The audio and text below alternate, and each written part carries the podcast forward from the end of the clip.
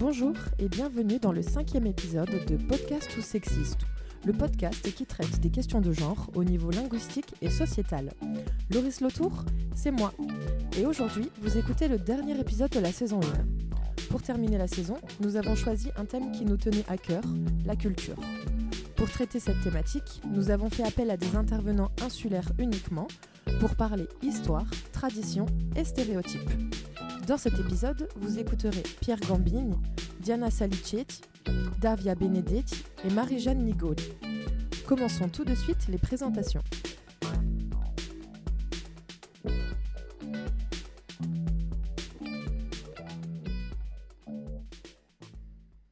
Davia Benedetti, je suis maître de conférence, enseignant-chercheur en langue et culture régionale, spécialisée en anthropologie de la danse et du corps en Corse.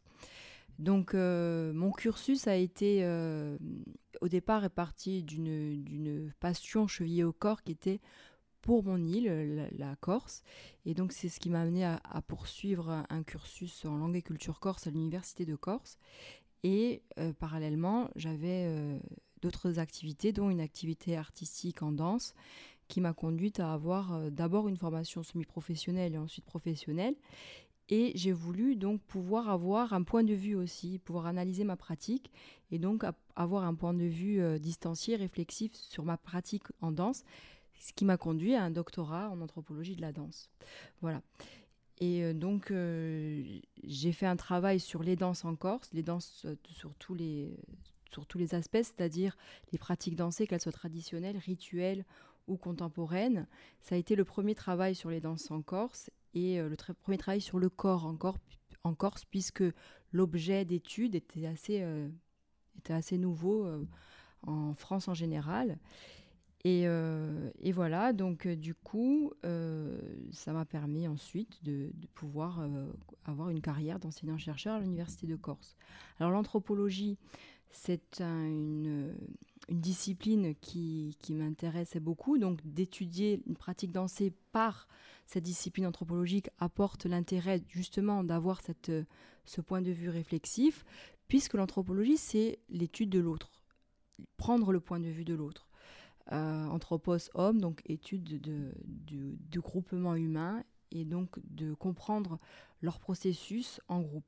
Et moi, du coup, j'ai étudié les constructions identitaires à partir des pratiques dansées. Donc, bonjour, je m'appelle Pierre Gambini, je suis compositeur de musique à l'image, essentiellement connu en tout cas pour ce travail, mais je suis aussi producteur audiovisuel, de documentaires et de fiction. Et j'ai un parcours de musicien qui commence à peser, je dirais, dans la balance. J'ai réussi à me faire une place dans cette société, ce qui n'a pas été très simple tous les jours.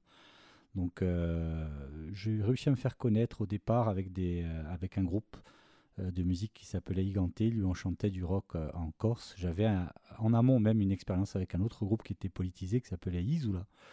Et mais avec Higante, c'est là où vraiment j'ai pu exprimer une partie de ma création au départ avec...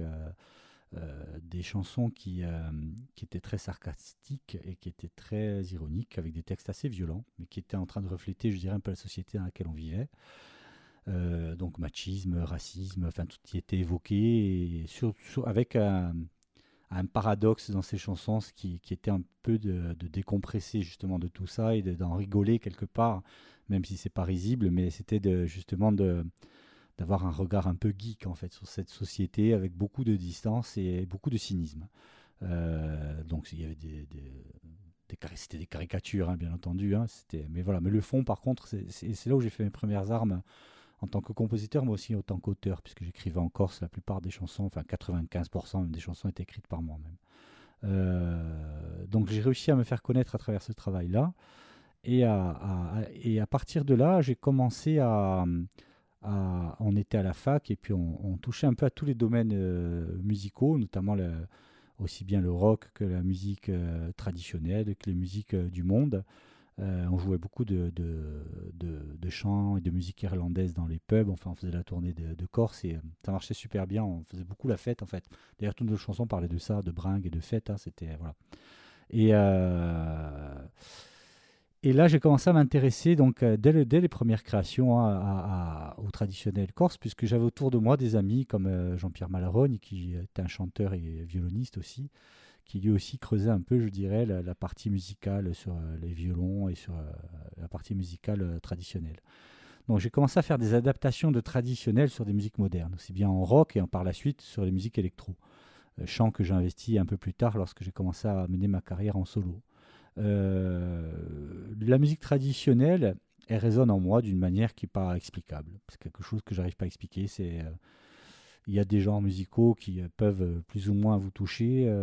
Là, la musique traditionnelle, pourquoi? Parce que peut-être c'est intrinsèque, peut-être parce que vraiment je viens de là tout simplement et que ça me parle directement. Donc j'ai beaucoup écouté les fonds sonores. Ce sont des fonds en fait qu'on n'écoute plus parce qu'ils ne sont pas très écoutables. C'était des collectes qui ont été faites à la fin des années 50 par notamment le pionnier, c'est Félix Quilligi, qui est allé enregistrer dans les villages en fait des personnes âgées qui continuaient, je dirais, de transmettre cette culture du chant traditionnel. Donc je ne suis pas un expert, mais par contre j'ai écouté pas mal de choses et je me suis toujours inspiré en tout cas de l'esthétique sonore qui se dégageait des fonds musicaux, notamment pour mes créations contemporaines et personnelles, parce que je trouvais qu'il y avait vraiment quelque chose de très intéressant qui parfois même pourrait se rapprocher de la cold wave ou du genre musical comme ça. Donc voilà, c'est paradoxal, mais c'est comme ça. En tout cas, moi, c'est les liens que je tisse. Je m'appelle Diane Salidjedi, j'ai 33 ans. Je suis chanteuse corse, donc intermittente du spectacle. Je suis aussi journaliste après des études dans ce domaine-là, en presse écrite pour Paroles de Corse. Et j'ai un troisième visage puisque je suis accompagnatrice à cheval.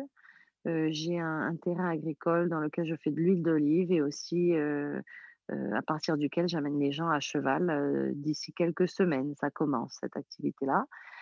C'est fait des choses très hétéroclites, mais pour moi, c'est très lié et c'est même indissociable. Les trois passions, que ce soit le chant, écrire sur mon île avec le journalisme ou faire découvrir mon île à cheval et faire du produit du terroir, ce sont trois choses qui sont unies par un même lien, c'est l'amour de ma terre, de sa culture, de son peuple et même sans parler de politique, c'est vraiment un attachement très fort et très charnel que j'ai à cette terre-là et à ma région du Tarn. C'est donc là où j'habite, à 1 heure d'Ajaccio au sud, entre Propriano donc au sud et Ajaccio au nord, dans la vallée du Tarn où est le golfe du Valinque. Et c'est d'ici maintenant, même si je suis aussi originaire de Castagniccia par mon père, c'est d'ici que je rayonne et que je sillonne quand même la Corse, parce que le chant est un acte peut-être militant, un acte culturel, mais c'est aussi un acte nomade, puisque quand on chante, il faut savoir se déplacer, aller à la rencontre des gens, que ce soit en montagne, pour les concerts, pour les fêtes. Le chant, c'est quelque chose de communautaire, donc je ne peux pas rester uniquement à porte-pôle chanter sous mes oliviers. Voilà. Marie-Jeanne Migault, vous êtes présidente du CESEC. Pouvez-vous vous présenter? Et je représente dans cette institution les lieux culturels pour lesquels j'ai été désignée, puisque je suis présidente de l'ADIA. L'ADIA qui est un lieu de création, diffusion de spectacles vivants. Donc j'ai fait toute ma carrière professionnelle, si je peux dire ça, en tout cas mon parcours professionnel s'est déroulé en Corse depuis bien longtemps maintenant, parce que je commence à être un peu... à prendre de l'âge, dans le domaine de la culture. J'ai été à la fois au ministère de la Culture, à la ville d'Ajaccio, et donc j'ai une pratique très ancienne depuis le début de mon engagement professionnel dans le domaine de la culture et dans toutes les difficultés qu'on a pu rencontrer ici pour développer l'art et la culture sur le territoire. Pouvez-vous parler du CESEC? Ce qui est très important et ce qui fait que nous, on s'appelle CESEC, alors que tout au niveau national, vous avez des CESER, c'est-à-dire conseils économiques, social, environnemental, régionaux, d'accord? Il y en a dans toutes les régions de France. Et au niveau national, vous avez le CESE, qui est conseil économique, social, environnemental, qui est placé auprès du Parlement et du gouvernement. Donc c'est un réseau légal, réglementé. En Corse, on a rajouté la culture. Pour la raison simple, c'est qu'avec la loi de 2002, dite Matignon, la culture a été décentralisée auprès de la région. C'est-à-dire qu'aujourd'hui, c'est la collectivité de Corse qui est le chef de file, ça s'appelle comme ça, dans les textes, chef de file du développement de la culture et de l'art en Corse. Alors, puisque la thématique, c'est la culture, et que dans le secteur culturel, eh bien, il y a les arts, eh bien, la danse en fait partie. Et la danse en Corse, c'est un sujet assez vaste, bien que on ne connaisse pas forcément cet aspect-là de la Corse, puisqu'on parle plutôt de chant souvent, pas de danse.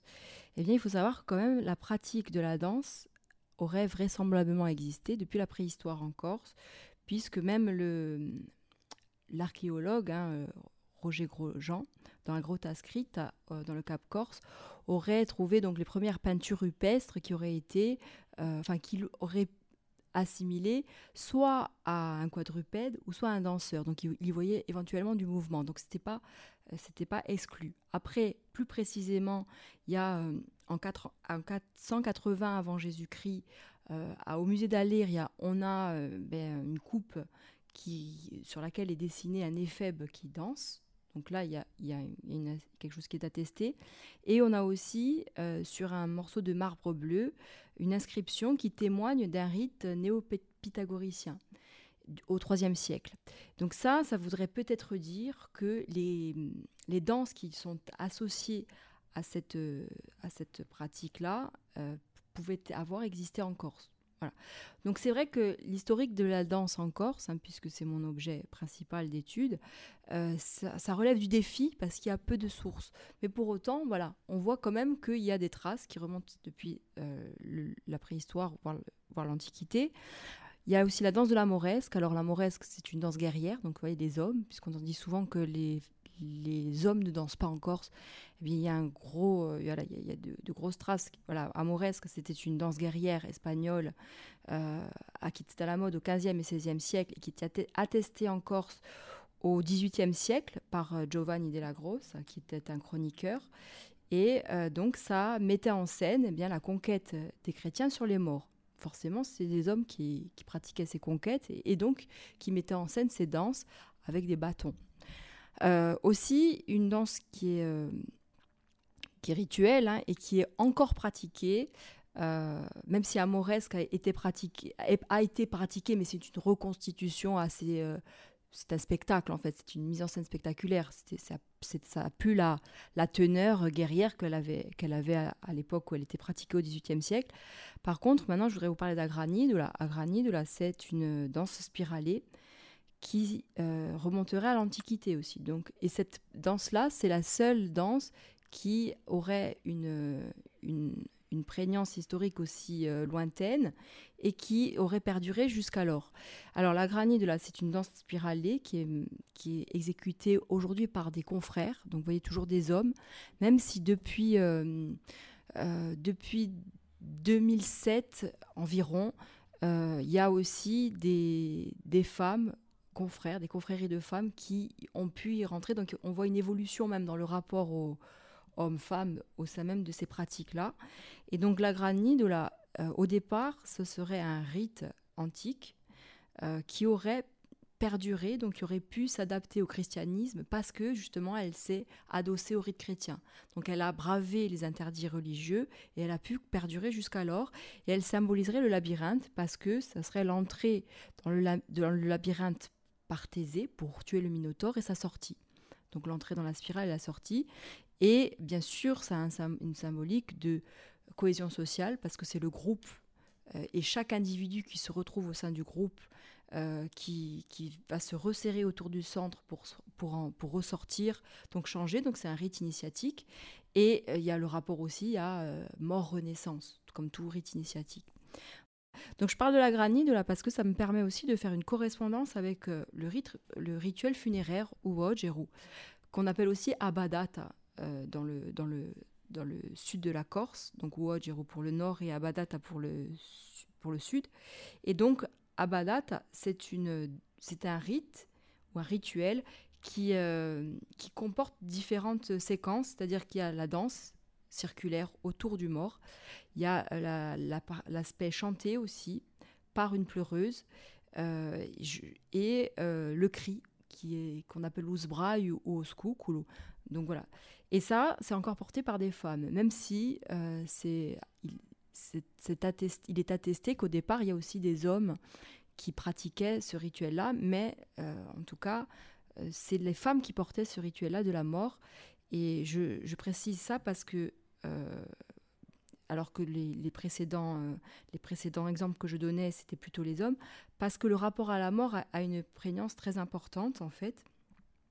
C'est que pourquoi l'Église a réprimé autant cette pratique-là, alors que la granitula a pu perdurer, parce que la granitula, déjà, ça a une dimension mourir, renaître très universalisante et qui correspondrait, qui a pu s'adapter à la symbolique chrétienne, alors que le Ouadjero ou l'Abadata, donc ce rituel de la mort, lui, se restreignait à une dimension familiale et aussi à une symbolique plutôt antéchrétienne, pour appeler païenne, c'est-à-dire où la relation aux morts, elle se fait tout le temps. Et il n'y a pas d'intermédiaire, il n'y a pas besoin d'intermédiaire, alors que dans la religion catholique, c'est l'Église l'intermédiaire. Et là, en fait, c'était la femme qui permettait de faire la liaison, donc de faire passer le mort vers l'au-delà. Donc elle avait une compétence et un pouvoir énorme d'avoir la possibilité de faire passer le mort dans l'au-delà. Et socialement, au-delà de la dimension religieuse, c'est la femme qui appelait à la vengeance quand il s'agissait d'une mort violente. Quand le mort était assassiné, c'est la femme dans la partie chantée, c'est-à-dire dans le moment où elle à Ogeradridge, hein, quand elle était, on disait soit à Ogeradridge ou à Badator, pour dire la pleureuse, donc quand elle vociférait, c'est elle qui appelait à la vengeance. Et l'homme était obligé de suivre.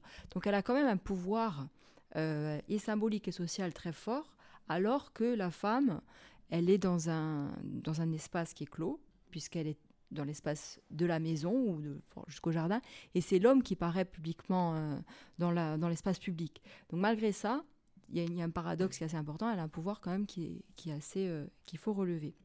Donc pour parler du Ouadjero, hein, pour parler de l'ensemble du rituel de la mort, au départ, parce qu'on dit souvent que le Corse ne danse pas, l'homme Corse ne danse pas.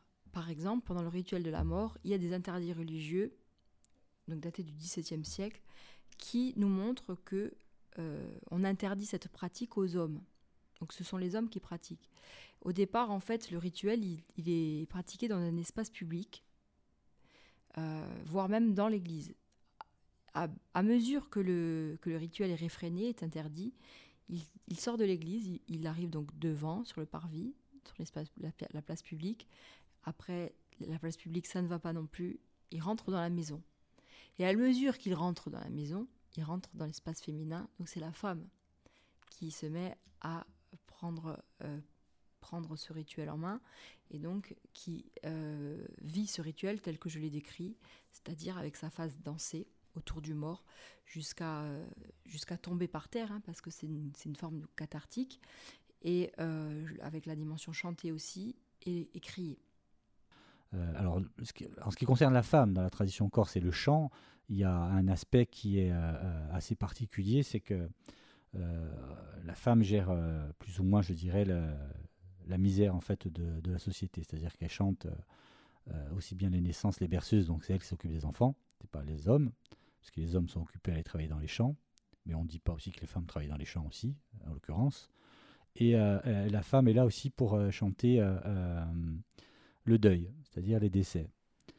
Donc, en gros, elle gère un peu toutes les situations que les hommes n'ont pas trop envie d'endosser. Voilà. Elle gère la misère, ouais, elle est là pour les situations merdiques un peu, ouais, voilà, elle est là pour pallier, je dirais, la situation merdique. Ça donne lieu à des choses très émouvantes et très belles, hein, en l'occurrence. Hein. Mais j'ai jamais entendu, en tout cas à ma connaissance, je ne connais pas de chant, je dirais, par contre, qui relate du travail de la femme dans la société, alors qu'elle travaille dans les champs aussi bien que certains hommes. Hein. D'ailleurs, même à ma connaissance aussi, par rapport aux témoignages que j'ai pu recueillir dans ma famille, c'est qu'une fille n'allait plus à l'école parce qu'on avait besoin d'elle pour les tâches au quotidien. Et les tâches au quotidien, c'était aussi bien le foyer, mais aussi le travail dans les champs, dans les jardins. Donc voilà, mais ça, c'est des choses... Ça, je parle de la jeunesse de ma grand-mère. Donc, ça, c'est à peu près, on va dire, il y a 60 ans, 70 ans en arrière. Voilà. En ce qui concerne ensuite la chanson d'amour, c'est quelque chose auquel je me suis intéressé, puisque j'ai moi-même écrit des chansons d'amour ensuite par la suite, qui étaient contemporaines pour le coup, donc qui portaient un autre regard sur la femme et qui portaient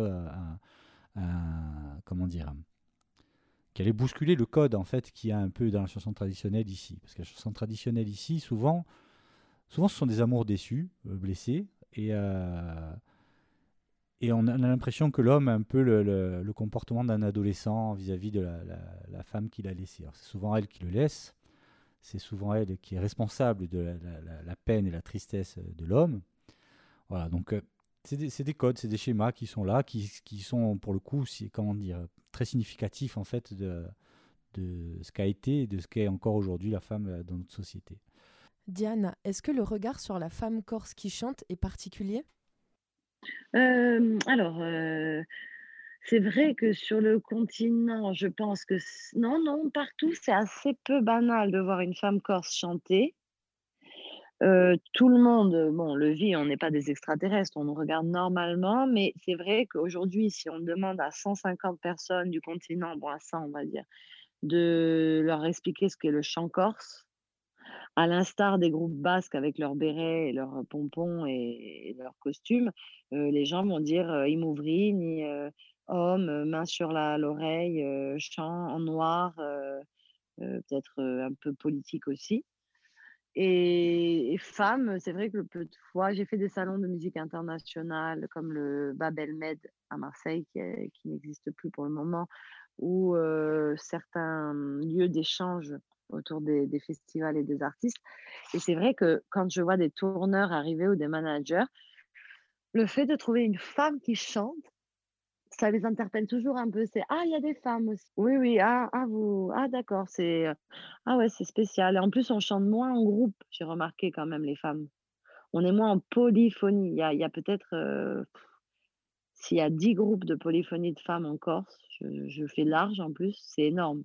Tandis que des groupes de polyphonie d'hommes, mais vous en avez des dizaines, pléthores. Donc les femmes, déjà, sont moins dans le code polyphonique, même si elles maîtrisent la polyphonie. Hein. Je pense à Soledone, à plein de groupes, notamment Santaoul, il y a Isuladine. Bon, c'est des groupes de polyphonie à part entière, elles ont les mêmes harmonies que les hommes, hein, il n'y a pas de souci. Mais le fait polyphonique est moins répandu chez la femme. Donc, ça fait comme des carrières solo de femmes. Et là, je pense à Doria Housset, à Francine Massiagne, à Patrizia Gattaceca quand elle a quitté Soledone, à Patrizia Poli maintenant quand elle a aussi fait sa carrière solo, à Letizia Giuntini, bon, il y en a plein à Naro. Donc, c'est beaucoup de fois individuelles. Et donc, déjà, je pense que ça fait une double différence. C'est-à-dire, l'homme est polyphonique, même s'il y a des carrières solo, bien sûr, hein, comme Feli ou Maïpech. Mais en plus, la femme, elle est pas polyphonique et elle a fait du chant monodique. Donc ça fait une double, je dirais un double décalage vis-à-vis d'un public néophyte qui ne connaîtrait que la polyphonie. Mais on est bien reçu, j'ai jamais eu de souci, à part une fois j'avais sur une vidéo un short, un short de couture, pas du tout un short pour aller à la plage. Et j'avais une vidéo où je portais ce short noir très basique et très classique, en tout cas rien d'affriolant.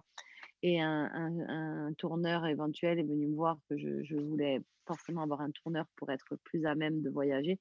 Et il m'a dit « Ah non, mais c'est pas possible, une femme corse, ça peut pas chanter comme ça. » Donc, je lui ai demandé en quelle tenue je devais forcément chanter. Et j'ai l'impression qu'on attend toujours, et ça, c'est des clichés qui ont la peau dure, on attend de la femme corse, une femme en noir, un peu style Colomba de Mérimée, qui chante des Bogeri pour appeler à la vendetta d'un fils mort ou d'un frère assassiné. Et bon, enfin, on est très loin de ça. C'est ce que je disais. J'ai dit, mais je peux chanter en rouge, en violet. J'ai fait des premières parties de Porto Latine, de Patrick Bruel, où j'ai fait des parties très rock. Et c'est ce que j'ai toujours aimé. C'est-à-dire, OK, la femme corse chante, c'est bien. L'intime, les berceuses, le chant sacré, pas de souci. Mais la femme corse, elle est aussi totalement connectée à la Corse d'aujourd'hui, avec ses téléphones, ses réseaux, sa vie, ses couples qui se cassent et qui se refont, ses familles recomposées. Enfin, la femme corse n'est pas restée dans 18e, dans sa maison, en train de passer de la farine de châtaigne et de tamiser de la farine. Enfin, on est on a évolué. Donc c'est rigolo, il y a un peu ce décalage. Je pense qu'on pardonne moins aux femmes d'être modernes, en Corse en tout cas.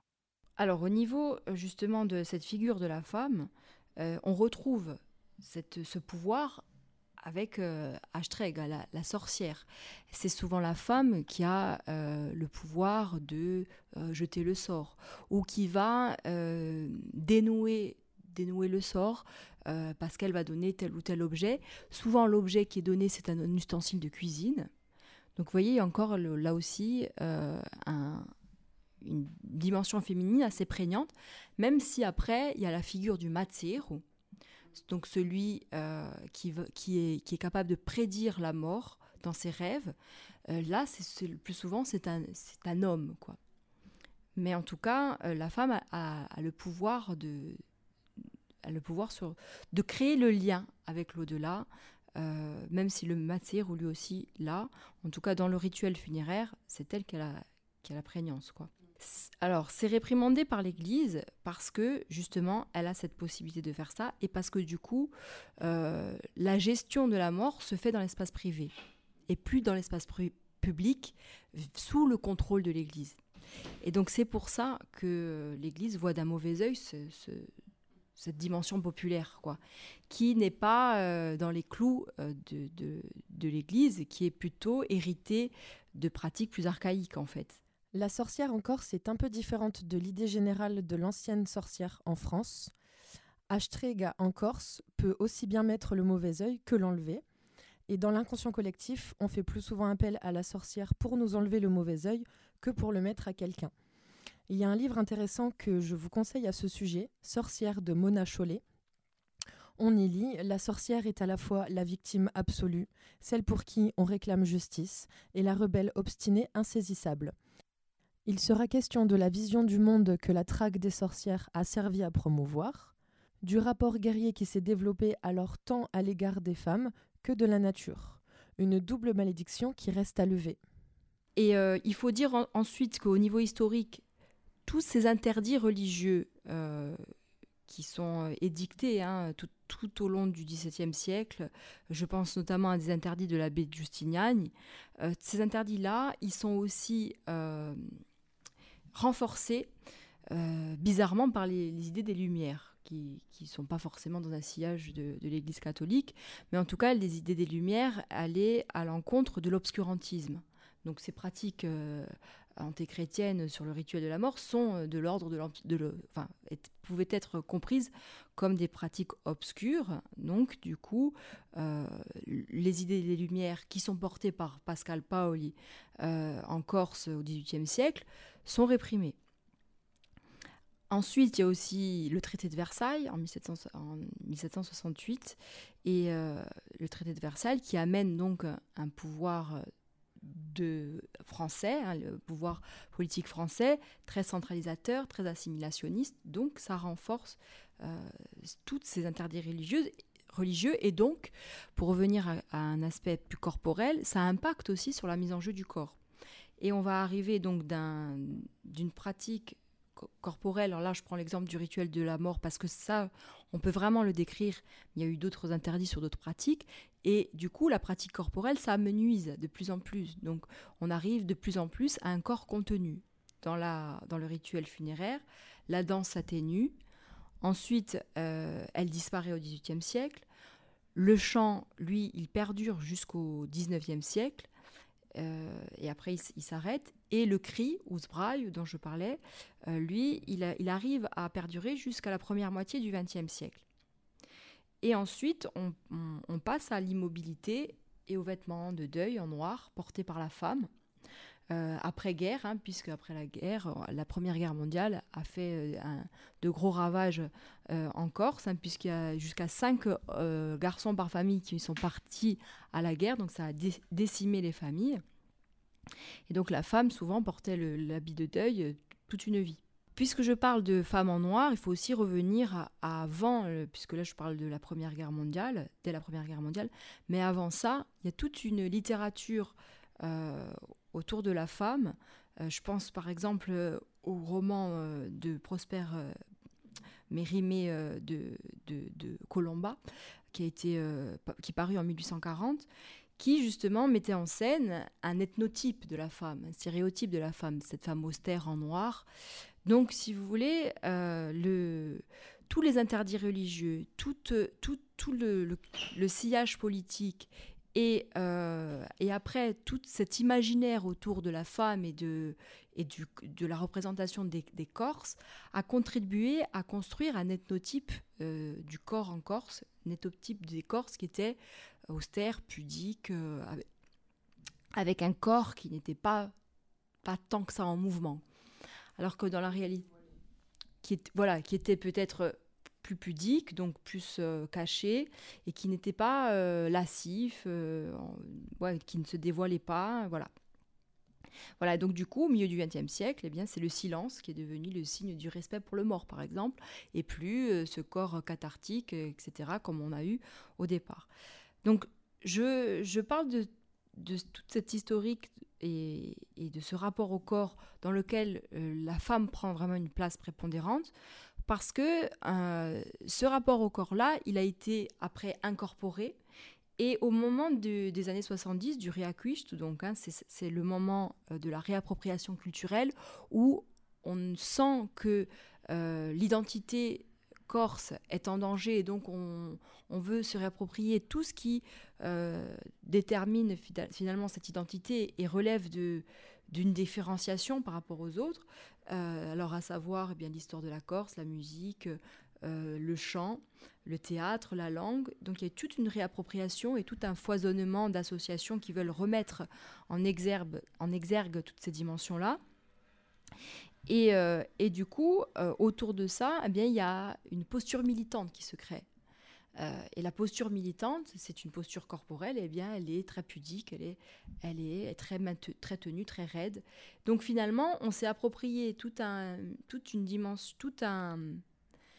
évolution historique qui nous a été imposée, tous ces interdits, etc.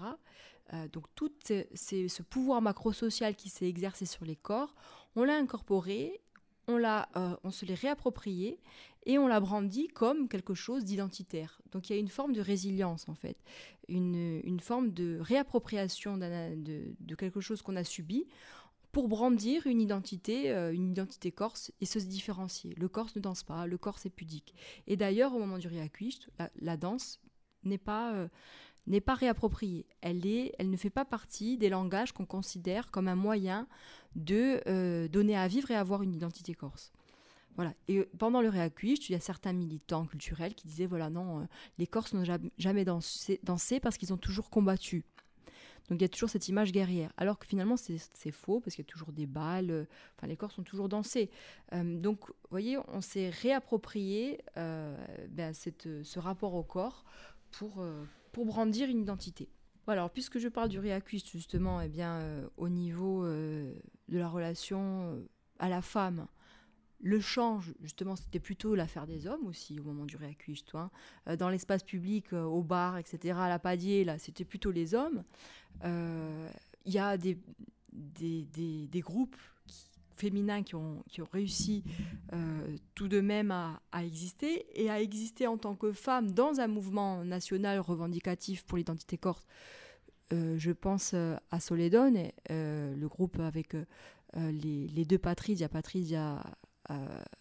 Patrizia Gattaceca, Patrizia Poli et la sœur de Patrizia Poli aussi, donc trois femmes qui ont porté le mouvement du réacquist très haut, mais aussi qui avait une identité de femme très forte. Et il faut qu'il y ait de plus en plus d'ambassadrices aussi. Enfin, là, on parlait de la chanson corse tout à l'heure, de la place des femmes dans la société corse. Il y en a de plus en plus, malgré tout. C'est-à-dire, quand on prend, par exemple, le réacquist, on ne peut pas dire que c'est un exemple de féminisme. Mais parce que la base est politique. Parce que l'axe, pour le coup, on est sur du militantisme politique pur et simple. Et on se sert de la création et des arts comme, comme des tracts, pour véhiculer une idée, pour véhiculer l'idée du nationalisme et des idées du nationalisme. Et surtout, le réacquist, c'est la réappropriation de notre culture. Et voilà. Donc, il y a tout ça. Mais se réapproprier notre culture sans la regarder, sans la faire évoluer, pour moi, c'est une erreur. Pour moi, j'ai toujours dit, On n'est pas là pour... Si on va conserver qui, culturellement, par exemple, il y a 60 ans, on était dans une société complètement machiste où la femme était reléguée à rien, à presque une condition animale, par moment même. Je veux dire, si c'est conserver ça, moi, ça ne me convient pas. Si se dire que la vendette, c'est un phénomène culturel, franchement, ça ne me fait pas rêver, quoi. J'ai envie de rêver d'autre chose, culturellement, encore plus aujourd'hui, dans le monde dans lequel on vit, quoi. Donc, moi, j'ai toujours dit, ce qui est important dans notre culture, ce sont les valeurs qu'on a perdues aujourd'hui, malheureusement, même si à tout bout de champ, on crie que la solidarité est sauvegardée ici. Ça, moi, je ne la vois pas dans les quotidiens, et je ne la vois pas dans les gestes de tout le monde aujourd'hui. Mais en tout cas, les valeurs de solidarité dans notre culture, elles sont importantes. Et il faut les remettre en avant. Il faut qu'on reconstruise, à mon avis, une société, en tout cas, qui s'articule autour au moins de cette valeur-là. Et après, le reste, ça suivra. Hein. Le réacuiste, c'est vrai qu'il s'est basé d'abord sur la question de l'identité, c'est-à-dire c'était se réapproprier la culture et la langue corse. OK. Mais... dans ce mouvement, comme c'était un mouvement quand même qui est post... malgré tout, on ne peut pas ignorer que les années 68 ont une incidence partout. Et cette question, quand même, il y avait aussi le tiers-mondisme. On n'était pas loin des périodes de décolonisation. Donc il y avait à la fois cette revendication de réappropriation de sa langue et de sa culture parce qu'elle avait été minorée, voire opprimée. Mais que ça ne voulait pas dire qu'il y avait un rejet des autres cultures, et qu'au contraire, il y avait une nécessité de rencontre et d'ouverture. Et on le voit bien, parce qu'il y a eu tous les groupes, Alors c'est vrai que ce qui est le plus dynamique encore, c'est qu'il a toujours été, d'ailleurs de manière traditionnelle, ça a été la musique et le chant. Et si vous regardez tous les groupes corses qui se sont constitués, même ceux qui sont le plus enracinés dans la tradition musicale, regardez comme ils ont ouvert à d'autres influences musicales, qu'elles soient de Géorgie, enfin de tous les pays du monde, avec certes quelquefois en repérant des convergences, mais pas forcément. Et donc je pense que cette revendication, cette réappropriation, elle était ouverte. Il y a eu un moment où ça s'est un peu plus refermé, quand il y a eu, au niveau politique, un certain durcissement, on va dire, où du coup, il y a eu un enfermement et même des périodes un peu obscures où il y avait où l'extérieur, où l'autre était vraiment rejeté comme étant venant polluer la pureté régional ou corse, enfin, et ça a été un moment assez court, mais il y a eu ce moment, on ne peut pas nier qu'il y a eu un moment un peu comme ça, que moi j'appelle effectivement très régressif, mais qui était combattu à l'intérieur même de la Corse, donc, et je crois qu'il y a quand même ce désir de rencontre et d'ouverture, et ce désir aussi, comme vous l'avez signalé tout à l'heure, c'est de dire on est en 2021, donc, il faut innover en matière d'art et de culture. On est dans le monde maintenant. Certes, on est une île, mais il y a le monde et comment on s'empare finalement de tout ce qui nous entoure, y compris la question de l'écologie, ou enfin, j'en sais rien. Mais, donc, c'est vrai que pendant la pandémie, vous l'avez dit, il y a eu des innovations, mais qui ont été surtout liées à la diffusion par vidéo. Qui était intéressante, mais qui permettait de garder un lien avec le public. Mais il y a eu aussi, ce que je crois plus intéressant dans ce moment de la pandémie, il y a eu un renouveau des solidarités, en fait. La solidarité entre les voisins, entre les gens, et quelque chose de l'ordre de la nécessité de la relation humaine et solidaire au plan local, c'est un peu réactualisé, parce qu'on s'était un peu perdu dans l'individualisme auquel on nous conduit. Et donc, je trouve que ça, c'était vraiment bien. Donc, pendant le mouvement du réacuiste, ce qui prédominait, c'était de pouvoir être dans une dynamique identitaire pour brandir et se réapproprier une identité corse qui, dans une situation d'acculturation et de minoration de l'identité corse, hein, puisqu'on était dans le cadre d'un État français qui était assimilationniste. Dans ce cas-là, il y a eu une volonté de ne pas perdre, ce qui était de l'ordre de l'identité corse. Et du coup, c'est ce qui a été le plus prégnant au-delà de, des luttes en faveur de la liberté de la femme, etc. Parce que finalement, le réacuiste des années 70, il arrive dans le sillage de mai 68, la libération des mœurs, etc., qui arrive, qui aussi porte ce courant de libération des femmes aussi.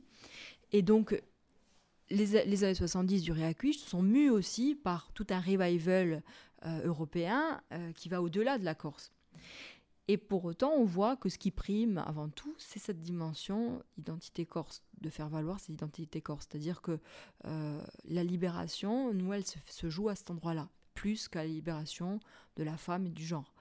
Pourquoi ? Parce que même la femme qui voulait revendiquer, qui était dans un courant féministe, et qui était dans cette dimension de revendiquer une nation corse, elle était... D'abord, elle faisait primer d'abord cette volonté d'être reconnue au niveau identitaire de groupe, donc de la communauté corse, voire pour ceux qui voulaient revendiquer une nation corse, avant son identité de femme. Donc pour dire plus simplement, l'identité territoriale du groupe, de la communauté, de la nation corse, primait sur l'identité de genre, sur l'identité d'homme ou femme. Voilà. Et c'est la même chose aussi... en Corse, ça fonctionne aussi pas mal comme ça. Quand on vous demande, vous arrivez au village, dis quoi, allez-y. C'est voilà, qui est ton père, qui est ta mère. C'est pas tu es une femme, tu fais quoi dans la vie. Avant tout, nous, on est construit par le lien communautaire, par la famille. Et après, il y a l'identité de genre. Après, il y a l'identité professionnelle. En tout cas, traditionnellement, c'est comme ça. Et du coup, c'est certain que peut-être que certaines luttes féministes, etc., sont passées après parce qu'il y avait d'abord le fait qu'au niveau institutionnel, institué, on n'était pas reconnu. Voilà. Ça peut s'expliquer d'un point de vue anthropologique comme ça. Le riacuiche, en quelques mots. Il s'agit de la période des années 1970, après des années de répression de la culture corse par les Français, qui montre la détermination des Corses à se réapproprier leur culture et leur langue. Après l'interdiction de parler corse sur l'île, les Corses défient l'État français par le chant, en Corse, en prônant par la langue insulaire des valeurs essentielles du peuple. Et il s'agit également d'une période phare pour le FLNC. Et dans les années 80, donc poursuivre toujours mon fil d'un rapport au corps et à la danse, eh bien, parce qu'il y a ce sillage du réacuiste, parce qu'il y a toute une politique étatique de Jacques Lang qui aussi donne la priorité au développement culturel. Eh bien, il y a un bouillonnement qui s'exerce aussi pour la danse. Et à ce moment-là, on se met à danser, et notamment le quadrille. Le quadrille qui est brandi comme la danse identitaire corse et qui en réalité est une danse traversière, donc une danse qui a traversé les continents depuis, et qui arrive en Corse au 19e siècle. Donc c'est pas la danse, parce que quand on demande aux gens, c'est la danse, hein, elle a une dimension ancestrale, on lui confère une forme d'authenticité par le fait qu'elle serait vraiment très très très ancienne.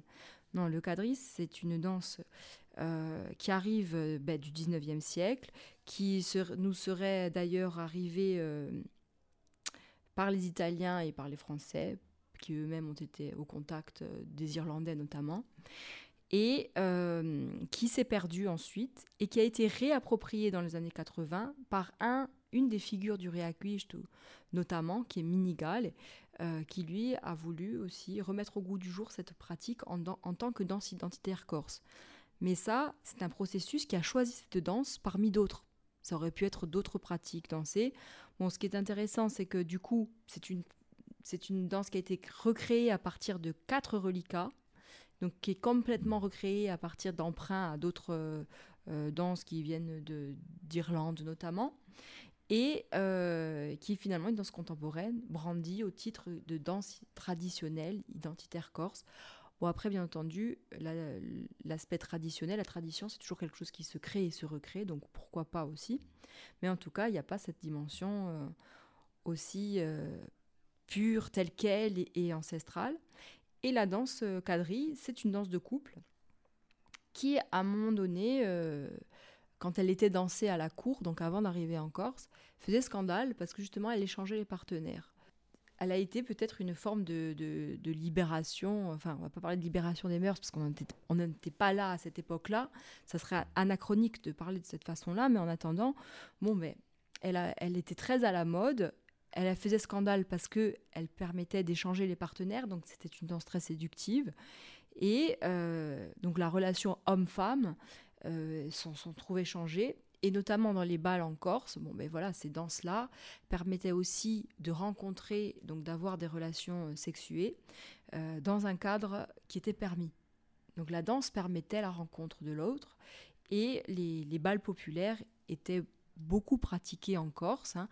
Alors bien sûr avec des danses qu'on dit traversières, donc avec des danses importées, mais c'était la danse était pratiquée par tous. Donc de dire que le Corse n'a jamais dansé, qu'il a toujours combattu au moment du Riacuiste, c'est vraiment une image, mais ça ne correspond pas forcément à la réalité d'un terrain tel qu'il était réellement vécu.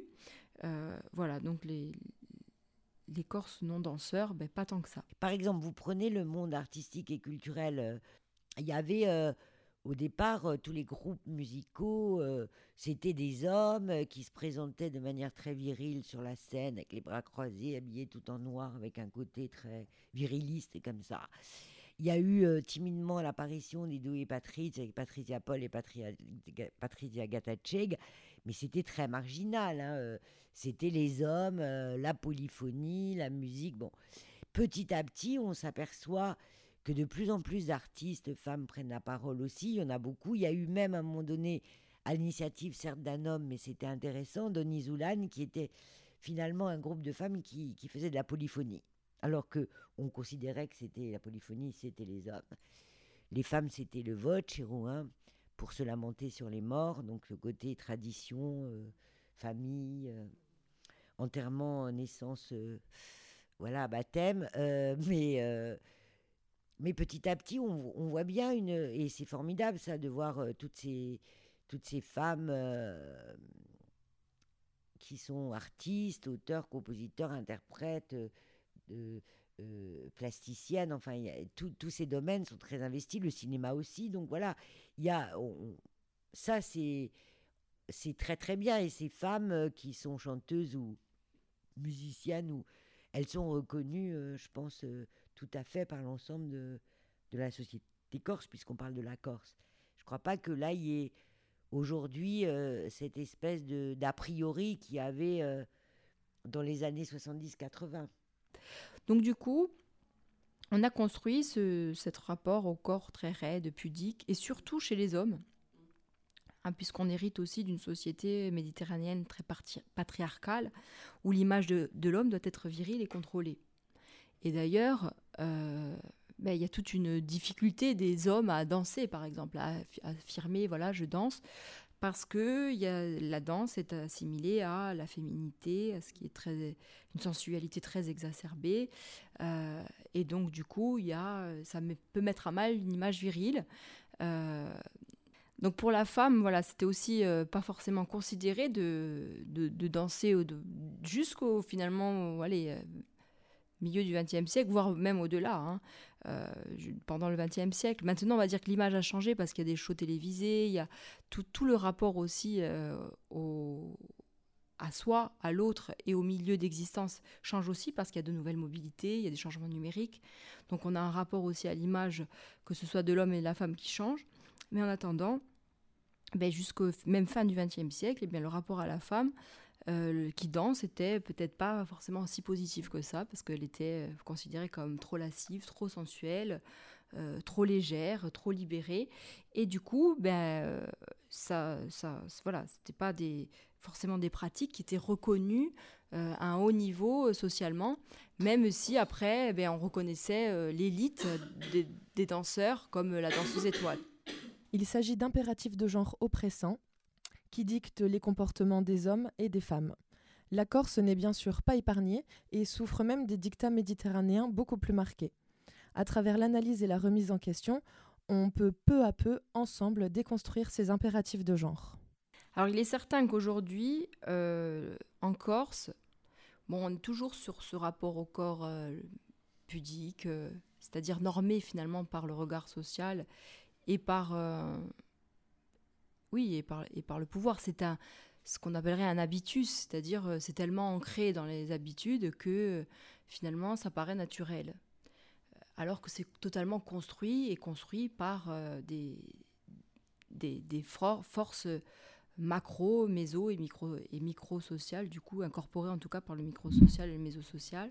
Et donc aujourd'hui, on dira qu'au XXIe siècle, eh bien, il y a de nouvelles mobilités, il y a des changements des liens sociaux, il y a un nouveau rapport au milieu, puisque ben, on a aussi ben, le numérique, etc., qui change aussi notre rapport à l'espace en général. Et du coup, ça influe aussi sur notre perception et notre vécu du corps. Et ça, donc, ça change nos identités et nos rapports au corps, qu'on soit homme ou femme. Et donc, ça fait que, en Corse, c'est bien coexiste un corps pudique avec un corps qui est plus relâché, plus vif, plus remuant. Et d'ailleurs, ces deux types de corps peuvent se retrouver chez la même personne. Ça... Il s'agit du dualisme interne. En philosophie, le dualisme signifie qu'il existe deux réalités de nature indépendante et antagoniste qui vivent au sein d'un même esprit. Ici, il s'agit des vestiges d'une tradition culturelle et de nouveaux codes transmis par la mondialisation. Le dualisme qu'oppose un corps statique et un corps en mouvement peut amener le sujet à une incertitude comportementale et psychologique. Voilà, alors ensuite il y a aussi en Corse quelque chose qui est assez intéressant, c'est que voilà, il y a une coexistence, comme je disais, entre corps pudique et corps relâché. Et du coup, par exemple, une autre observation que j'avais faite, c'est que lors d'une animation chanter, eh bien, la même personne, lorsqu'elle faisait une prestation qui était consacrée au chant corse, là, elle avait un maintien qui était très posé, très contenu, très grave. Comme souvent les chanteurs corses d'ailleurs, hein, ils ont les mains dans les poches avec leur chemise en noir et leur jean. Voilà, c'est très, c'est pas du tout dans la fantaisie. Et donc la même personne, dans la seconde partie de son animation chantée, elle allait vers donc ce qu'on appelle de la variété cosmopolite, anglais, français, etc. Là, sa corporéité avait changé. Donc on pouvait observer qu'elle avait un corps qui était plus souple, plus fluctuant, il se déhanchait, il suivait le rythme de la musique, il se déplaçait. Donc vous voyez que la même personne, elle adopte un rapport au corps différent selon...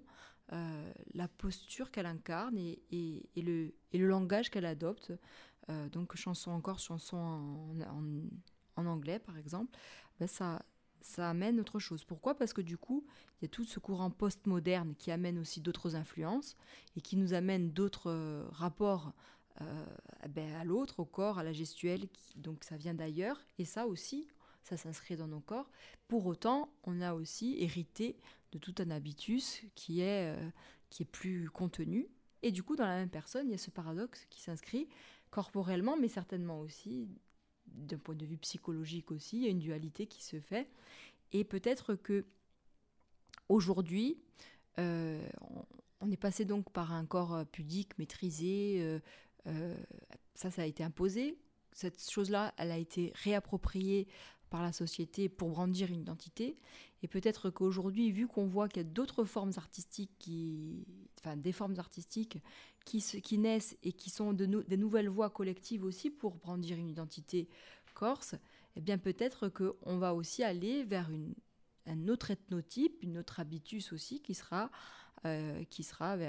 vers un corps débridé. Alors on aura peut-être le corps corse débridé, qui dansera partout et peut-être qui fera la fête en dansant, et voilà, et du coup ça amènera aussi pas quelque chose de trop subversif, mais quelque chose d'assumer et de décomplexer, puisque souvent c'est ça aussi il y a une retenue qui ne fait pas forcément du bien au psychologique. Donc peut-être que maintenant, vu ces nouvelles voies qu'on peut observer, et qui notamment artistiques, hein, il y a une manière de s'exprimer qui passe par l'art, eh bien, qui permettra justement de faire évoluer vers un corps qui est plus décomplexé. Un ethnotype est le fruit de la mémoire collective. Il vacille entre trouble et réalité. C'est un concept qui est utilisé en sociologie et en anthropologie. Nous venons dans cette première partie de voir plusieurs activités culturelles comme la danse et le chant. Nous avons parlé histoire, tradition et politique, notamment à travers l'époque du Réacuichtu. Voyons à présent les stéréotypes d'aujourd'hui avant de parler à venir. Après, au quotidien, en tant que producteur audiovisuel, par contre, j'ai produit le film de Lavinie, qui est un film engagé sur la condition de la femme en Corse, notamment à travers toutes les générations. Et là, en tant que producteur aussi, j'ai pu voir aussi des choses sur les comportements des hommes qui travaillent avec une femme, par exemple. J'ai produit un film qui a été diffusé en 2019 qui s'appelle « La vie ou la pluie », qui est produit par Omnicube Film et qui est réalisé par Lavinia Boffy, qui est une réalisatrice qui a réalisé un certain nombre de documentaires et qui de temps en temps se plonge dans des projets de fiction. Lavinia est très investie sur le sujet, puisque c'est un sujet qu'elle maîtrise elle-même, puisqu'elle part souvent de problématiques et des choses... dont elle peut parler, je pense qu'elle est légitime, en tout cas elle a la place pour le faire. Et lorsqu'on a tourné donc, le film La vie ou la pluie, ça n'a pas été simple, c'est un tournage qui a été très difficile, déjà parce qu'on avait peu de moyens financiers, mais surtout aussi on a vu le comportement chez certains techniciens qui se disaient pour le coup très ouverts et qui se disent très ouverts sur la question des droits de la femme, changer du tout au tout au quotidien, parce que là pour le coup être... dirigé par une femme, ça devenait un peu compliqué, quoi. Et c'était des personnes extérieures au tournage ? Non, c'est sur le tournage même, c'est dans l'équipe même, voilà. Et de quel genre étaient ces comportements ? Ah, c'est pas des comportements frontaux, c'est des comportements de changement de comportement, pour le coup, où tout devenait problématique, où les problèmes se concentraient finalement sur les faiblesses de la production, puisqu'on n'avait pas beaucoup de moyens, ou sur les doutes de la réalisatrice, par exemple. Alors qu'on sait, tout le monde sait qu'un réalisateur ou une réalisatrice sur un tournage est tout le temps empli de doutes. Il y a tout le temps des questions qui se posent sur un tournage. Donc, on va moins le reprocher à un homme. Par contre, à une femme, c'est plus facilement reprochable. On a même eu quelqu'un qui a quitté le tournage en disant que la réalisatrice ne savait pas où elle allait. Quand on voit le film, je pense que c'est une appréciation qui est complètement à côté de la plaque, mais après qu'on peut, nous, en tout cas, qu'on a senti, qu'on a analysé comme une histoire d'égo d'homme qui avait du mal à être dirigé par une femme. Voilà. Et encore une fois, venant de gens qui prétendent le contraire. Hein, donc, mais bon, moi, comme j'ai toujours dit, entre ce qu'on me raconte et ce que je vois et ce qui est fait, je m'attache toujours aux actes. Voilà. Donc, ça nous a permis, en tout cas, de voir qui était bien et qui n'était pas forcément si bien. En tout cas, qui le prétendait. Voilà. Nous, on veut pas travailler avec des surfaces, avec des façades, avec des gens qui sont complètement en représentation, qui affichent des choses de façade et puis qui, concrètement, dans les faits, ne les appliquent pas. Voilà. Et comme on est très sensible et qu'on les voit assez rapidement, du coup, voilà. Alors après, en Corse, par exemple, je suis la première présidente du CESEC. Ça a été... Je l'ai revendiqué comme un acte symbolique fort, parce que c'est quand même le monde politique, même s'il y a eu la parité et qu'il y a beaucoup de femmes maintenant dans les différentes instances politiques, très souvent la parole est en général prise par les hommes de manière quand même globale. Il faut reconnaître qu'au niveau de l'exécutif de la collectivité, il y a beaucoup de femmes et qu'elles ont su chacune trouver leur espace. Et justement, il y a Loda Giudicelli qui a travaillé sur la question égalité homme-femme et qui a fait un projet qui est très intéressant, qui est évidemment sur le registre de l'égalité de traitement dans l'emploi et dans la société. Donc c'est salaire égal, représentation paritaire, etc. Mais c'est déjà un progrès, parce que par exemple au niveau du CESEC, là on a fait fort, parce que du coup... Non seulement je suis présidente, mais au sein du bureau du CESEC, il y a plus de femmes que d'hommes. Ce qui est donc... et quand on m'a dit à quelques reprises, mais comment ça se fait qu'il n'y a pas la parité ? J'ai dit, quand vous voyez une assemblée où il n'y a que des hommes, vous ne vous dites pas forcément ça. Donc là, vous dites ça parce qu'il y a plus de femmes que d'hommes, et vous dites, ah, mais comment ça se fait ? Donc on voit bien que là aussi, encore dans l'appréciation des choses, si on avait... on n'a pas poussé le bouchon jusqu'à n'avoir que des femmes dans le bureau, mais quand même... et c'est vrai que ça a été souligné comme le style A. Bon, et qu'on a encore, évidemment... et ça, avec une grande bonne volonté, malgré eux, les hommes qui sont fort sympathiques au demeurant, qui composent le CESEC, ils ont quelquefois des remarques extrêmement sexistes encore. C'est assez marrant de voir les traces quand ils disent par exemple « Ah non, mais tu as demandé la parole au titre de la galanterie, je te la laisse avant moi. » Enfin, des choses qui sont...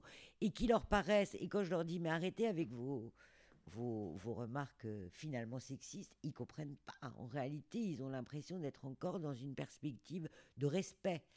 Parce que, en plus, alors en Corse, là aussi, ça a été... Nous, on avait fait dans d'autres femmes, on avait fait un mouvement qui s'appelait Donne Corse, qui était donc un mouvement féministe corse.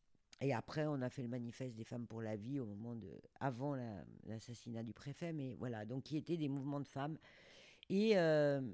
on s'est heurté au moment de Donne Corse, il y a évidemment un grand mythe local qui était de dire mais enfin en Corse, c'est le matriarcat, c'est les femmes qui commandent, regardez, c'est elles qui décident tout.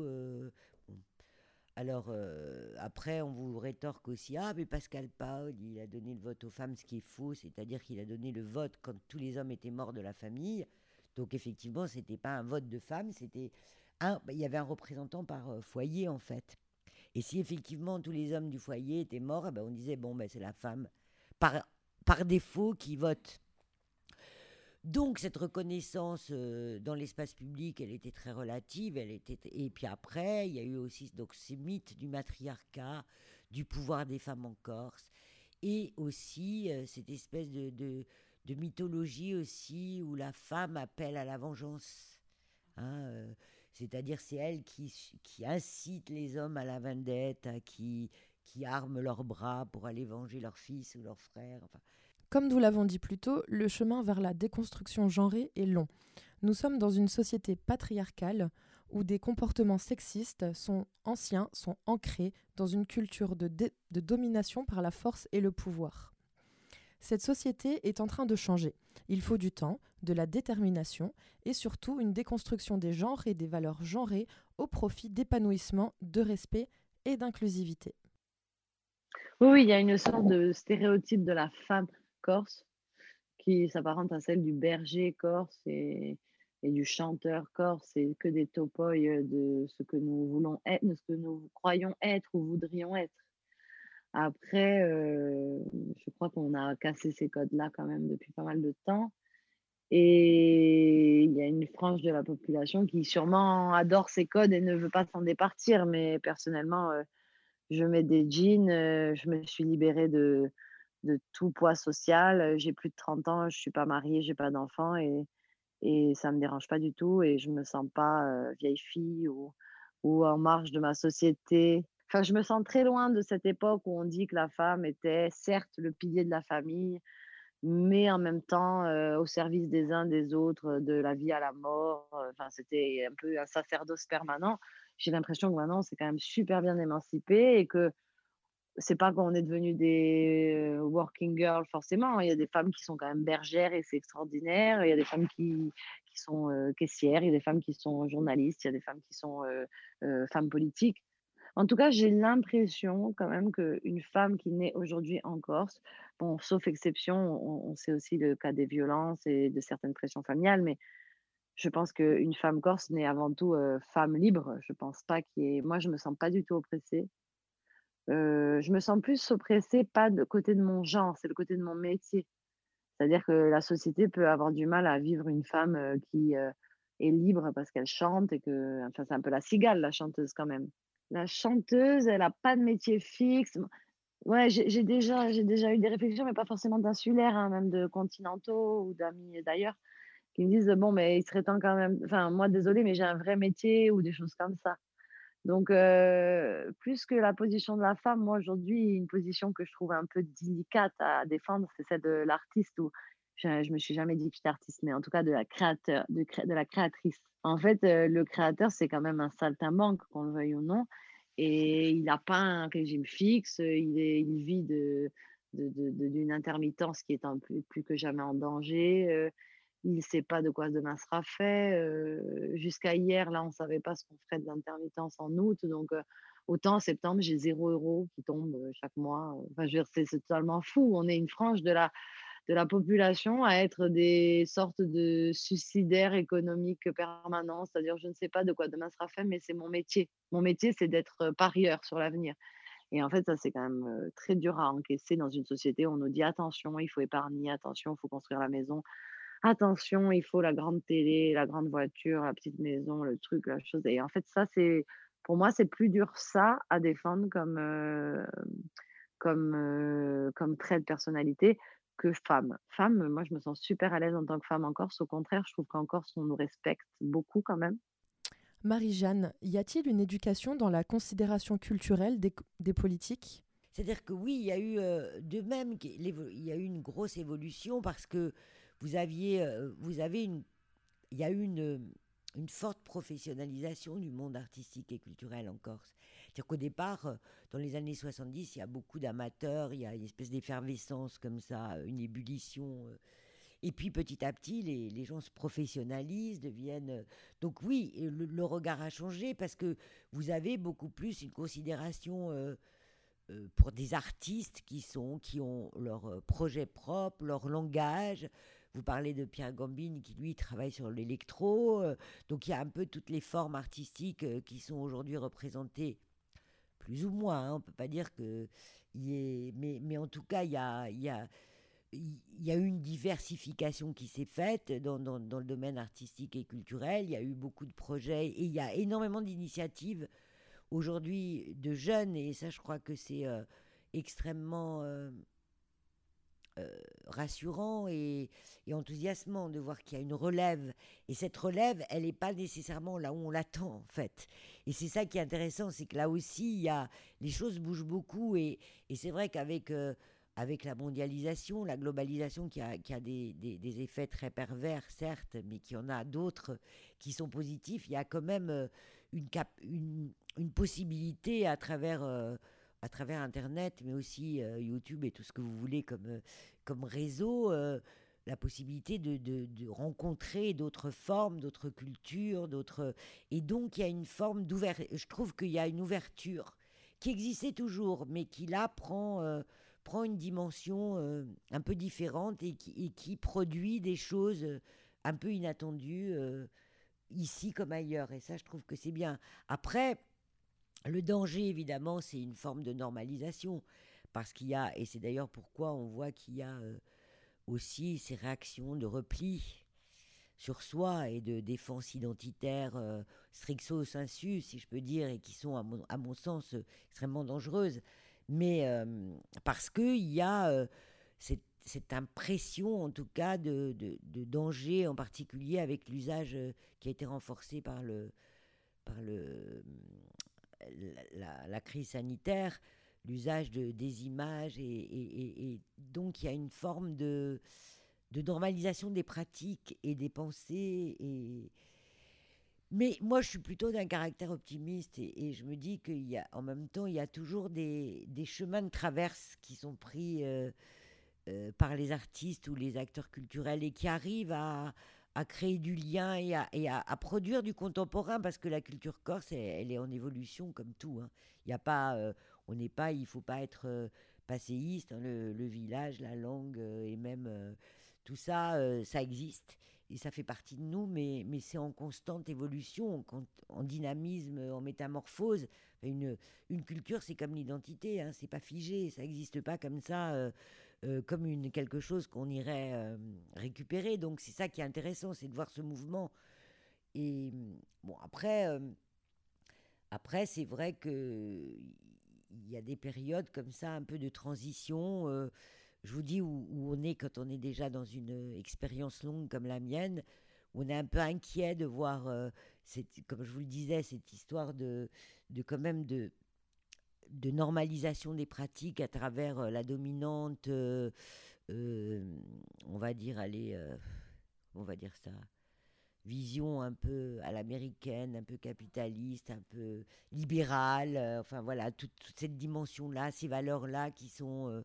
quand même très diffusée, donc avec en plus une prégnance des réseaux sociaux qui, à mon avis, n'est pas toujours bénéfique, hein, avec le fait que c'est quand même le lieu de l'opinion, un domaine où finalement tout le monde dit ce qui lui passe par la tête, en considérant que sa parole vaut celle de quelqu'un qui est informé. Bon, donc c'est quand même, ça pose question tout ça, et je pense que il faut vraiment qu'il y ait une éducation à tout ça et qu'on puisse avoir un esprit critique, et je pense que la culture, c'est quand même le domaine qui forge l'esprit critique de chacun, et un esprit critique et une capacité à utiliser ces nouveaux outils de manière, on va dire, intelligente, en tout cas constructive. Et est-ce que tu sais si ces comportements sont généralisés dans le reste de la France, Pierre ? Non, on s'y intéresse par contre. On sait, nous, enfin en tout cas, c'est des sujets sur lesquels on s'y intéressait avec Lavinie. Mais c'est des sujets sur lesquels on s'est intéressé. J'ai plus les chiffres en tête, mais il y a des chiffres qui sont assez révélateurs. Hein. Il y a beaucoup moins de réalisatrices femmes qu'hommes, c'est sûr, c'est évident. Mais dans le théâtre, c'est encore plus flagrant. Le théâtre, c'est un milieu très masculin.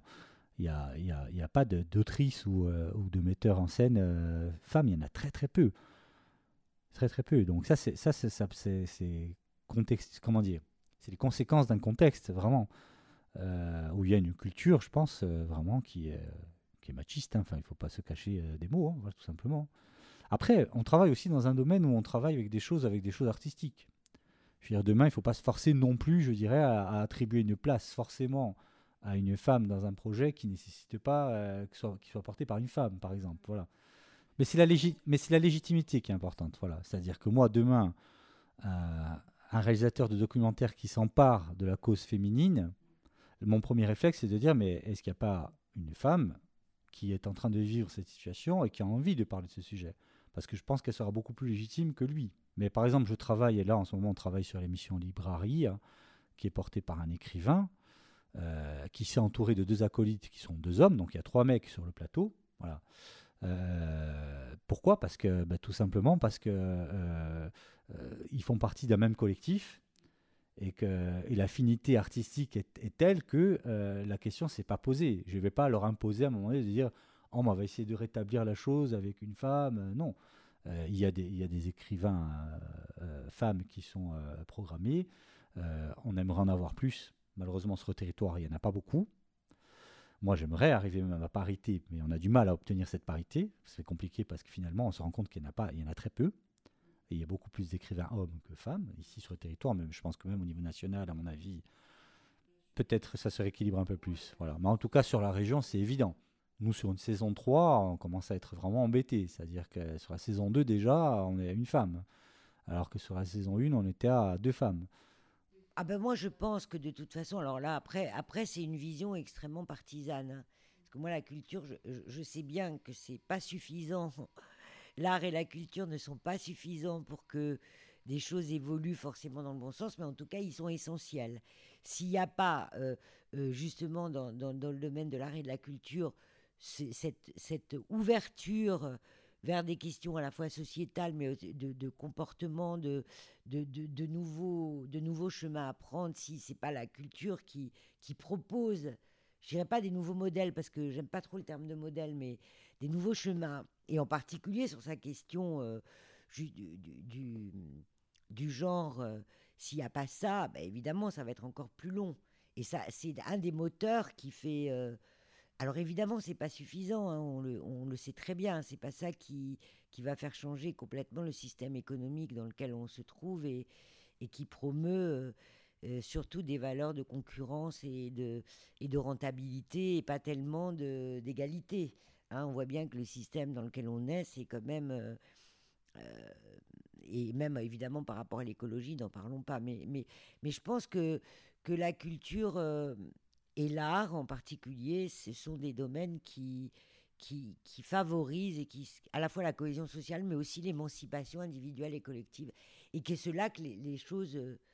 On le voit bien d'ailleurs, vous avez vu, il y a beaucoup, pas trop ici, mais des productions sur ces questions-là. Sur ces questions. Et voilà, il y a des artistes qui se revendiquent ou comme non-binaires ou comme transgenres et qui produisent des choses. Et que c'est aussi, comme on disait, une capacité à envisager le monde d'une manière un peu... décalées, différentes, et voilà. Et je pense que c'est très important, bien sûr. Il y a un travail personnel à faire, bien sûr. Mais encore une fois, et moi je suis un partisan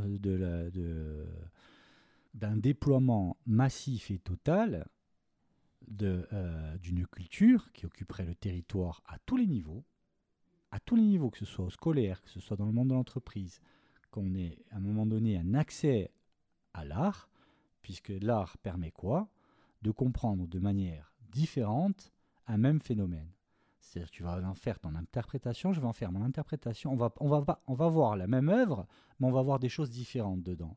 Et c'est ce qui permet à un moment donné de créer du débat, où des fois on ne va pas être d'accord, et quand il y a débat, il y a réflexion derrière, et quand on réfléchit à un sujet, on est en train d'abattre un mur, qu'on le veuille ou non. Si on n'y arrive pas, c'est qu'on a après...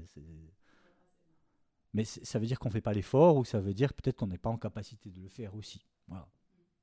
Je trouve je trouve que c'est une terre de création, mais c'est-à-dire qu'on n'a pas de volcan, mais on a vraiment cette éruption permanente de nouvelles chansons, de nouveaux livres, de nouveaux polars. Enfin, peut-être que c'est pareil dans le Périgord, mais des fois, j'ai le sentiment que par rapport à la densité au kilomètre carré de créateurs et d'envie de créer, j'ai l'impression qu'elle est plus forte ici. Voilà, après, on est peu sur un territoire relativement large, donc peut-être que ça y fait, mais je trouve quand même que c'est une terre qui nous amène vite à avoir besoin de transcrire ce qu'on a dans les tripes, parce qu'il y a beaucoup de choses qui arrivent. En fait, tous les jours, on reçoit, je trouve, beaucoup d'émotions, par le paysage, par les histoires qu'on nous raconte, par les histoires de famille, par l'actualité. Enfin, on vit dans un film permanent, c'est très cinématographique comme territoire. On vit des drames, on vit des bonheurs, mais tout avec une force de tragédie grecque un peu. Donc, des élections en passant par les enterrements, tout a une vraie intensité ici. Et même quand il n'y en a pas, on cherche à en mettre pour que ça existe vraiment. Je trouve qu'on est aussi des gens très entiers et très extrémistes dans tout ce qu'on fait.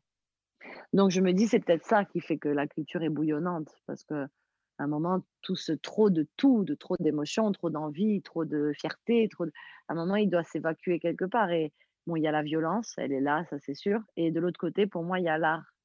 Et du coup, on est très, très, très, très présent en matière d'expression artistique. Et ça, je trouve que c'est une chance. On a cette violence et c'est pas toujours une bonne chose. Mais quand elle est, je dirais... totalement anarchique et qu'elle amène à une sorte de chaos, mais ce contrepoids qu'on a de création et d'envie de créer, de proposer des choses aux gens pour les faire s'évader, rêver, partager, ça je trouve que c'est vraiment une arme qu'on a ici. On règle des problèmes culturels avec des armes culturelles. On ne les règle pas en frappant sur les doigts des gens, hein. C'est l'enjeu de l'éducation et de la culture. Alors, il me semble vraiment que la dimension artistique pour l'identité corse est à prendre en compte et que peut-être elle n'a pas été suffisamment prise en compte. L'art, c'est pas seulement l'art pour l'art, c'est aussi l'art qui fait bouger les lignes, qui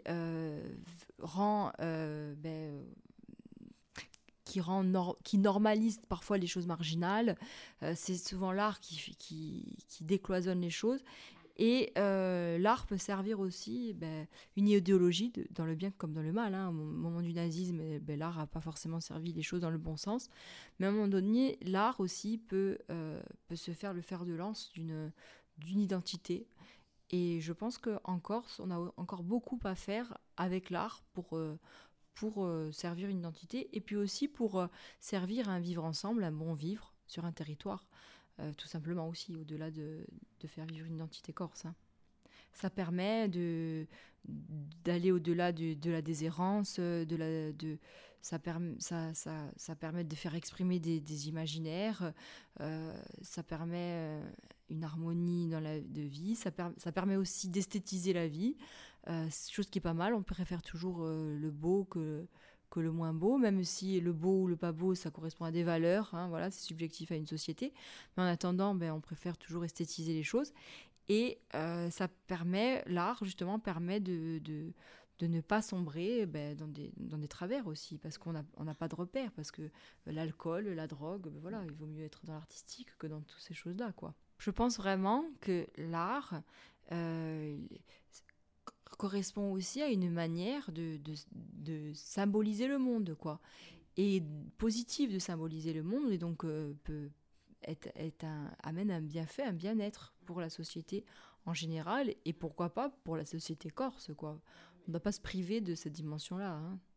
Et on devrait justement apprendre dès le plus jeune âge, c'est pour quelle raison, par exemple, on te raconte une histoire, pour quelle raison celui qui a écrit l'histoire, il est en train de mettre ça et ça en face? Pourquoi il fait ça? Quand tu commences à te poser cette question, tu vas voir que les problèmes de racisme, de féminisme, d'homophobie, lorsqu'on est derrière des œuvres qui cachent des fois ça, quand tu commences à te poser la question, tu vas voir que l'œuvre, tu ne la vois plus de la même manière, hein.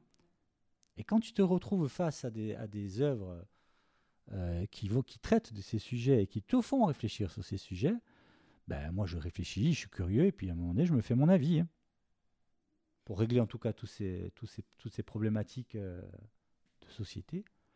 Donc je prône une culture qui soit totalement inclusive et intersectorielle, qu'on la retrouve dans toutes les strates de la société, dans toutes les strates, à tous les niveaux, et à n'importe quel âge. Il faut qu'on apprenne à nos enfants à réfléchir face à une œuvre, face à un conte qu'on leur raconte. Et mais dans le monde de la culture, effectivement, et tu l'as pointé du doigt, j'en suis peut-être moi aussi quelque part une victime et malheureusement un acteur, c'est que la place de la femme, effectivement, elle n'est pas dominante. Et quand on pense réalisateur, on ne pense pas réalisatrice. Oui, c'est vrai qu'il y a une moindre connaissance encore que les nouvelles polyphonies corse qui avaient eu le prix, là, vous savez, qui avaient fait l'ouverture des Jeux Olympiques, je ne sais plus en quelle date non plus. Il y avait Idou et Patrides et Lydia, la sœur de Patrizia Poli aussi. Voilà, donc là, il y avait l'émergence au plan international quand même de ces femmes, avec des hommes aussi, mais c'est vrai que l'absence de rayonnement, comment dire, la note positive, c'est qu'il y a tout à faire et qu'il y a surtout des nouvelles artistes. Bon, vous avez évoqué tout à l'heure Diana Saliceti, par exemple, qui est une jeune femme avec un grand talent et donc on voit qu'il y a il y a aussi d'autres femmes qui font de la musique pas du tout traditionnelle, comme Jeanne Rognoni, par exemple, que vous connaissez peut-être, qui est une chanteuse qui est... Donc il y a toute une génération, puis il y a aussi des gens peut-être un peu moins connus dans tout des tas de formes musicales moins présentes dans l'espace public, hein, parce qu'on a surtout la musique corse qui est valorisée. Après, tout ce qui est, bien que Pierre Gambini soit un représentant de la musique électro très intéressant. Voilà, il y a tout ce qui est rap, slam, tout ça, on ne connaît pas bien, ou il n'y en a peut-être pas beaucoup, il y en a un peu, mais pas beaucoup. Mais je trouve que ce clivage, il est en train quand même un peu de s'estomper. Enfin, en tout cas, je l'espère. Parce que je pense que ce qui est corse, c'est tout ce qui se produit ici, par les gens qui habitent ici et qui participent de la société ici. Et qu'on ne va pas donner un label corsitude, enfin, à mon sens, hein, c'est mon point de vue. Voilà, donc, non, je crois que tout est à faire et je crois qu'on a encore pas mal de travail, mais que c'est assez bien, parce que comme je vous le disais au début de notre entretien, on voit beaucoup de jeunes qui se mobilisent de manière, dans tous les domaines, et ça, j'ai l'impression, alors peut-être que j'ai un autre regard, mais j'ai l'impression que il y a plus de choses qui se passent, parce que les gens se prennent plus en main. Parce que disons qu'il y a eu une longue tradition en Corse, parce que c'était un pays dont on n'a pas favorisé le développement. Donc qui attendait beaucoup de l'État, hein, de la prise en charge, donc une forme de manque d'autonomie pour le coup. Et même s'il y a une autonomie relative qui a été donnée à la collectivité de Corse, mais je trouve qu'il y a beaucoup plus de jeunes qui se disent, bon, ben voilà, allez, je vais me lancer, je vais faire ça, je vais voir comment ça marche et tout. Il y a une culture de l'entreprise, du projet qu'on mène à bien, qui me paraît plus grande qu'avant. Et c'est en ça que je suis optimiste. Et donc, ça va engendrer une dynamique sociale et donc ça va faire évoluer les mentalités dans tous les domaines aussi, c'est sûr. Il y a du chemin, on a tous du chemin à faire, je pense personnellement, mais en société, d'une manière générale, il y a un grand chemin à parcourir, vraiment. Et encore plus ici. Encore plus ici, pourquoi? Parce que nous, en plus, on est dans des problématiques d'identité, on est dans une crise identitaire qui date maintenant, qui commence à vraiment à peser même, et qui a beaucoup d'amalgame entre ce qu'on doit être, ce qu'on devrait être, ce qu'est être un Corse, ne pas être un Corse, enfin, voilà. Il y a beaucoup de questions par rapport autour de ça. Les gens se construisent une identité assez facilement autour de clichés, autour de fantasmes aussi, des choses qui n'ont jamais vécu, qui n'ont jamais existé ici dans notre histoire. Et ça fausse énormément les choses. Ça fausse énormément les choses, ça fausse vraiment le débat. Parce que pour moi, le réel débat, c'est comment on fait pour vivre ensemble ici. Comment on fait pour vivre ensemble. Comment on fait pour se respecter les uns les autres. Quelle que soit la religion, quelle que soit la race, quel que soit le sexe. Voilà, comment on fait? La vraie question, elle est là, quoi. Donc, voilà, c'est comment on traite ces problématiques par le prisme de l'éducation et de la culture, parce que pour moi, ce sont les seules armes valables, parce qu'elles laissent encore la liberté aux citoyens de pouvoir son chemin intellectuel et sa propre réflexion, et que c'est pas en imposant les choses, ou c'est pas en gardant la main sur des outils culturels comme le font là en ce moment les politiques ici, enfin voilà, c'est pas en faisant ça qu'on va s'en sortir.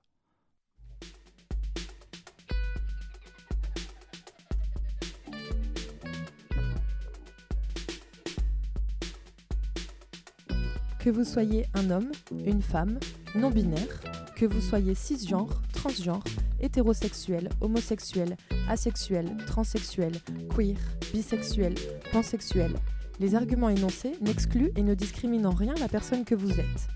Via ce podcast, nous souhaitons libérer la parole, ouvrir la pensée et faire réfléchir sur les différents sujets liés au genre. Merci d'avoir écouté le dernier épisode de la saison 1 de Podcast ou Sexiste. Nous vous retrouvons cet été pour de nouveaux épisodes bonus et en septembre pour le premier épisode de la saison 2. En attendant, suivez-nous sur les réseaux sociaux, Facebook, Instagram, Twitter et LinkedIn à Podcast ou Sexiste pour être tenus au courant.